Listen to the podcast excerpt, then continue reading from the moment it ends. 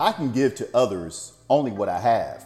If I resent myself, resentment is what I will exude all across. If I am insecure, insecurity is what I will pass on. But if I love myself, if I learn to accept myself irrespective of my numerous weaknesses, if I love myself unconditionally, it is this pure love that I will give to anyone who comes in contact with me. Humpity hump, let's make it do what it do.